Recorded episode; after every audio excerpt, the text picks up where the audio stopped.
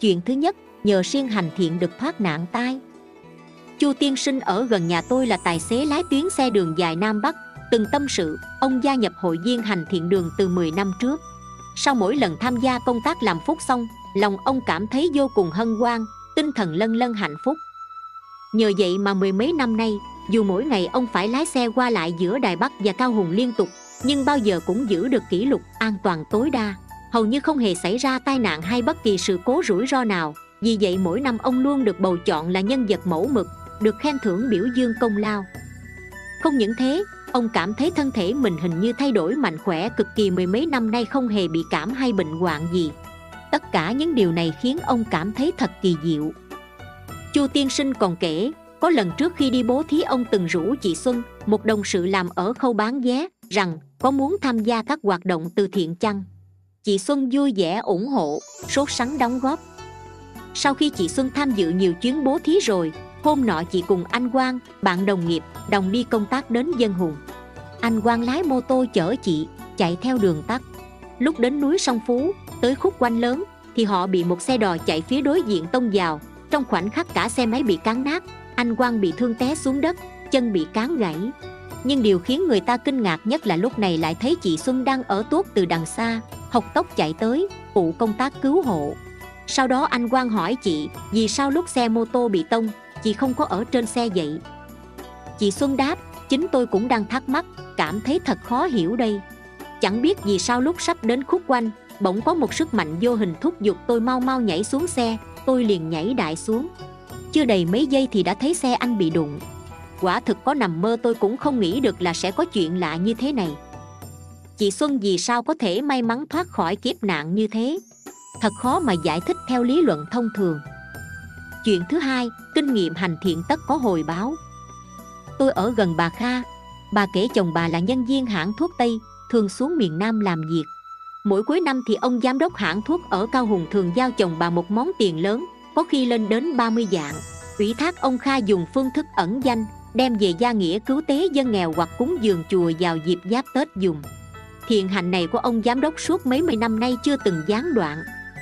Mới đầu kha tiên sinh rất ngạc nhiên, bèn hỏi ông chủ vì sao mỗi lần làm phúc lại đóng góp nhiều tiền đến thế. Ông giám đốc đáp, dựa theo kinh nghiệm bao năm nay, tôi nhận ra năm nào đóng góp cứu trợ tha nhân nhiều thì năm đó làm việc rất thuận lợi.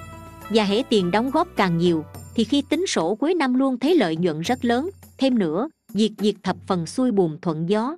Những món nợ khó đòi cũng giảm đi. Đây là một sự kiện bất khả nghĩ tưởng. Nhân đó để bảo đảm cho công việc thuận lợi, đồng thời có thể giúp những gia đình bần khốn được hạnh phúc, tôi cảm thấy rộng tay hành thiện là việc rất nên làm. Mình vui, người bớt khổ. Đây là điều tốt nhất. Có người thường hỏi tôi, vì sao mấy năm nay làm ăn phát đạt thành công? Hiện tại ai nấy đều làm việc rất khó khăn, duy chỉ mình tôi sự nghiệp chẳng những không bị ảnh hưởng, ngược lại càng làm càng phát, rốt cuộc là nhờ vào bí quyết kinh doanh nào. Thực ra tôi tuyệt chẳng có bí quyết gì đặc biệt, nếu có thì chỉ là nhờ may mắn thôi. Tôi vì sao có số may mắn như vậy? Ắt là có quan hệ đến việc hành thiện bố thí, nhưng điều này tôi chẳng muốn tùy tiện kể cho người. Vợ chồng ông kha thấy giám đốc trường kỳ rộng tay bố thí, cúng dường, họ xúc động ngưỡng mộ và bị ảnh hưởng lây nên cũng bắt chước theo. Từ đó họ xin tham gia công tác bố thí của hành thiện đường, mỗi lần làm phúc đều dùng danh nghĩa con mình để gửi tiền cứu trợ cô nhi. Mấy tháng sau, bà kha hưng phấn nói với tôi, thực là không thể nghĩ lường, các con tôi gần đây rất ngoan, học tập tiến bộ vượt hẳn lúc xưa.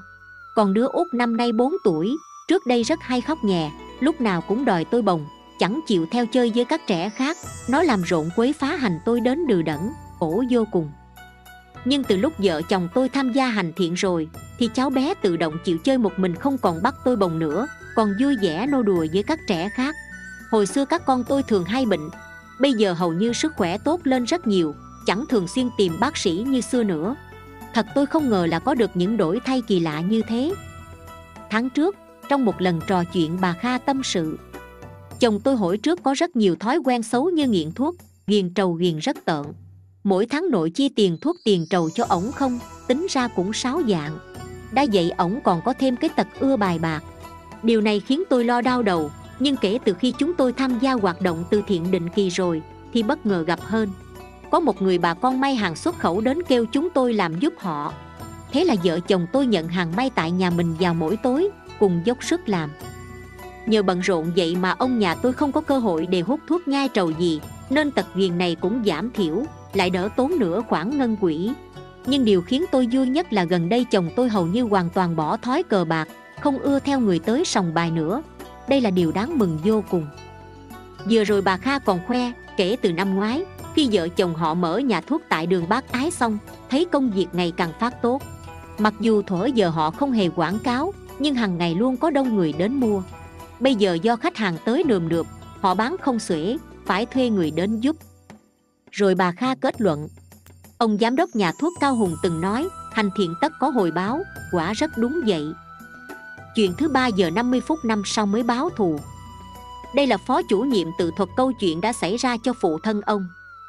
Ông phó, tính rất nghiêm cẩn, là người không hề nói giọng ngữ. Ông kể phụ thân mình năm 70 tuổi bị bệnh nghẽn mạch máu não, qua trị liệu thấy hồi phục rồi. Sau đó chị ông rước thân phụ về nhà chăm sóc, thì đột nhiên bệnh lại tái phát dùng thuốc chi cũng không hiệu quả. Bệnh ngày càng nặng, thân nhân thấy có điểm quái lạ, bèn đi hỏi một vị trí tuệ cao và được biết là có một con rắn đến tìm phụ thân họ để báo thù. Vì ban sơ có hai người đồng giết con rắn này, con rắn đã báo thù một người rồi, giờ thì đến lượt phụ thân họ. Sau này nhờ vị trí tuệ đó hòa giải, con rắn mới chịu đi. Bệnh phụ thân ông phó mới hồi phục. Khi phụ thân lành bệnh rồi, thân nhân mới tra hỏi việc này thấy ông ngẫm nghĩ một lúc lâu rồi nhớ ra, bèn kể. Năm 17 tuổi, ông cùng người bạn trong làng cùng đập và giết một con rắn. Người kia đã chết mấy năm trước rồi. Ông không ngờ mình chỉ giết một con rắn thôi, lại bị hậu quả nghiêm trọng như vậy, vì chuyện xảy ra đã lâu lắm, tính đến giờ có hơn 50 năm rồi. Ai mà biết là con rắn này vẫn một bề truy đuổi ông, đủ thấy tâm hận thù của nó rất mãnh liệt. Nhưng chúng ta hãy thử đặt mình vào vị trí con rắn thì sẽ hiểu, hơn 50 năm nay nó mang thân vong linh, nếm trải nhiều thống khổ mà vô phương giải thoát. Nếu đổi lại là chúng ta ta sẽ làm thế nào? Tất nhiên là thù hận phải ôm sâu. Biết chuyện này rồi, tôi sợ đến nỗi ốc, toát mồ hôi lạnh. Vì hồi nhỏ tôi cùng chúng bạn có đập chết một con rắn rồi đem đi thiêu. Tối hôm đó khi tôi ngủ còn mơ thấy một ổ đầy rắn, sợ đến muốn xỉu. Sau đó tôi còn đập chết một con rắn nữa, giết một con thì phải thường một mạng, mà tôi giết khá nhiều lần. Bây giờ tôi đã hiểu ra, cảm thấy có hai điều cần làm ngay. Một, phải phóng sinh thật nhiều để chuộc lỗi và tụng kinh cầu cho những chúng sinh bị tôi giết. Hai, phải nỗ lực tu hành cho đạt đạo rồi sau hoàng phục ta bà cứu độ các oan thân trái chủ, giúp họ giải thoát an vui. Trích hiện tượng báo ứng nhân quả.